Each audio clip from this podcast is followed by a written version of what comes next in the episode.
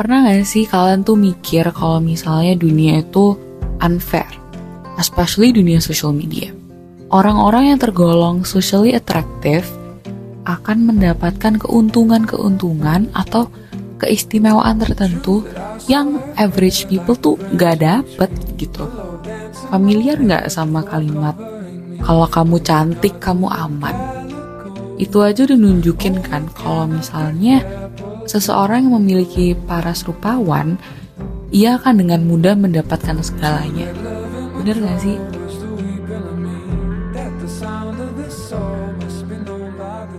Halo semuanya, this is our first ever podcast Dan di segmen pertama kita kali ini We'll be talking much about social media's obsession with beauty Atau obsesi media sosial dengan kecantikan Kenalin, aku Alif and I'll be your host for today's episode. Di sini juga sudah ada a friend of mine slash TikTok star slash content creator juga, Nisrina Uma. Yay! Hi! So aku Nisrina and I'll be sharing my thoughts here with Alif today and I'm so happy to be here. Before we dive into our deep conversation nih, Nisrina, How's life? Good, good. How about you? Good juga, good juga dong. Alhamdulillah. Wow. Lagi sibuk apa nih Lagi sehari-hari? sibuk sekolah kebetulan. How's school nih? How school is good. It's pretty stressful, tapi it's good. Hmm. Apalagi yang lagi jalan depan nih bikin good. Oke, baiklah, baiklah, baiklah. Terus kegiatan sehari-hari biasanya apa nih? Eh, aku sering main sosial media dan kayak post-post di sosial media and kayak TikTok, Instagram dan Oh, lain-lain. main TikTok juga ya? Iya. Ngomong-ngomong soal social media nih, what is social media according to seorang Nisrina Umam? Social media for me is a way to express myself and share about like my daily life and whatever I want to post.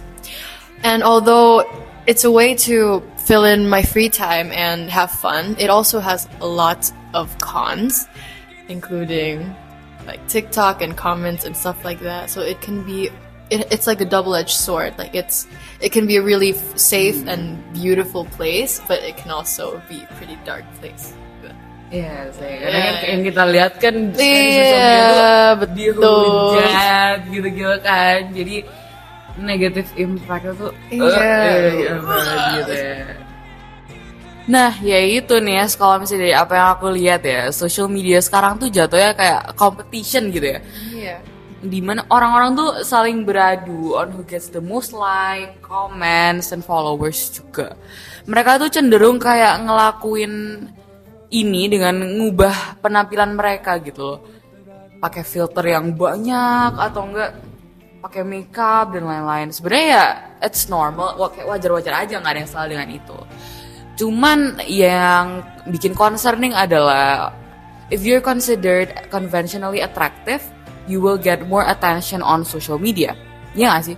Yeah. Dan kids and teenagers these days are drawn to celebrities and social media influencer because of the physical recognition they receive. Ya kan? Menurut lu gitu nggak? Iya, iya. Especially now, I feel like uh, influencers sering kayak dishonest gitu nggak sih? Kayak with like their filters, kayak mereka tuh nggak tunjukin bahwa sebenarnya like behind the scenes they have acne atau that's not the way their body looks atau yeah and things like that. Iya. iya. and just being dishonest to their followers yang cenderung bahkan tuh kayak masih muda-muda jadi tuh kayak menciptakan sebuah standard kepada mereka Benar. bahwa that is what beauty is gitu. Eh, ya nggak? iya benar-benar. Kamu pernah nggak sih kayak kena pengalaman yang serupa gitu atau kayak something like that? Tentang itu tadi. Oh, yeah. So one time aku I posted a video on TikTok. Sering banget kayak yeah. I post videos on TikTok, and and people started commenting about my nose kan. And I honestly I didn't real even realize that it was a problem that bahwa my nose was a problem, but people started to point it out, and that's when I was like, oh, okay. dan sebenarnya tuh kayak apa ya tujuan kita nge-upload kan buat happy happy Makanya. buat ya udah senang-senang aja gitu loh kenapa sih cuma gara-gara something yang sepele dan nggak efek hidup mereka gitu loh kayak apa sih gitu nggak sih? Jadi yang bisa aku simpulin nih sebenarnya masyarakat itu menciptakan sebuah um, beauty ideal beauty standard yang cenderung itu nggak realistis ya menurutku ya nggak sih? Iya. kayak misalnya perempuan yang cantik itu menurut mereka harus memiliki pinggang yang kecil, terus badan tinggi, namun dadanya harus besar, harus memiliki kulit putih, like gap, pokoknya yang kayak cewek-cewek Photoshop gitu deh. Sedangkan perempuan yang normal itu kan nggak seperti itu ya. Iya. We're full of flaws and that's normal. Iya. Iya kan, kan like no matter how many times kita melihat kayak campaign-campaign atau quotes-quotes seperti kayak your weight does not define your worth atau you're beautiful in your own way. Tetap aja kayak banyak perempuan yang kayak mostly remaja yang masih merasa dirinya kurang dan mencoba memperbaiki melalui makeup, operasi, and diet yang kayak gak terkontrol gitu. Nah, coba bayangin deh, apa yang diserap oleh remaja yang 12 tahun di Instagram atau bahkan under ya sekarang itu. This girl is probably only starting to be mature while absorbing media that promotes unreachable standards of beauty. Jadi dia tuh kan baru masuk fase-fase remaja, baru belajar-belajar makeup, belajar-belajar centil gitu ya. Iya. Tapi udah disuguhin aja sama ke toxic kan unrealistic kan beauty standard bahwa itu yang harus dia capai. Iya. Padahal it's unrealistic. benar dan kayak kita nggak harus nge-fulfill itu supaya Iya. terlihat cantik supaya Bener. di consider as pretty atau apa gitu. Kalau pengalamannya Nisina sendiri nih sebagai TikTok star, sebagai content creator, pernah nggak sih ngelihat atau mengalami gitu yang hal serupa? Of course, I feel like semua orang tuh juga pernah kan ya. Kayak I remember buying my first kayak concealer and I would like buy a shade that was like two shades lighter than my actual skin tone. Karena aku I thought that was what I was supposed to do and yeah. What about you? Kalau aku sih jujur pernah ya, karena dulu 12 tahun aku kan udah mulai nonton kayak Mean Girls yang gitu-gitu serial-serial Netflix di mana kelihatan banget gitu loh, dijelaskan banget orang cantik itu Harus seperti harus apa? putih, Iya. harus tinggi, harus yang benar-benar badinya tuh kayak Barbie gitu ya. Even dari kecil nggak sih kayak kita disuguhin dengan orang cantik itu Iya. harus berkulit putih. harus tinggi and Iya. And even like in grocery stores, you can see kayak things labeled as pemutih badan gitu, and that's not right. Iya, ya benar-benar. Nah, apalagi tahun lalu kan eh, waktu pandemi gitu, I had like a lot of time on my own, and a lot of time automatically kayak a lot. I spent a lot of time on social media dan kayak looking at other people, looking at other people's bodies specifically, and I I looked back and aku tuh dulu sampai kayak I would make playlists of workouts kayak of how to get a thigh gap in 30 minutes, how to get slimmer arms in 5 minutes and gitu-gitu. Two week body ab shred workout kayak gitu-gitu. And that I was 13, I think. So yeah, that was really like damaging for me honestly. Tapi yeah. Nah, dan sebenarnya hal-hal kayak gitu tuh apa ya nge-efek ke our mental health nggak sih? Iya. menurut aku.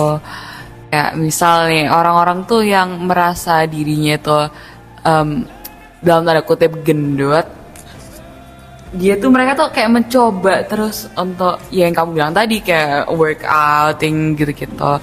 Kalau misalnya itu kayak dieting yang tidak terkontrol itu kan juga bahaya nggak sih? Yeah, especially uh, title-nya uh, telling people, telling 12-year-olds bahwa kayak you can get a thigh gap in 30 minutes. That's Nah. not safe. Iya, That's so benar-benar. not safe and not good for your body. Exactly. Nah, ngomong-ngomong soal diet yang nggak terkontrol dan juga exercise yang apa ya jatuhnya bahaya ya nih aku jadi mikir gitu zaman sekarang ya orang-orang especially remaja itu jadi banyak gak sih yang kena impact kayak kena eating disorder dan juga beberapa mental health issues lainnya menurut kamu gimana? Yeah.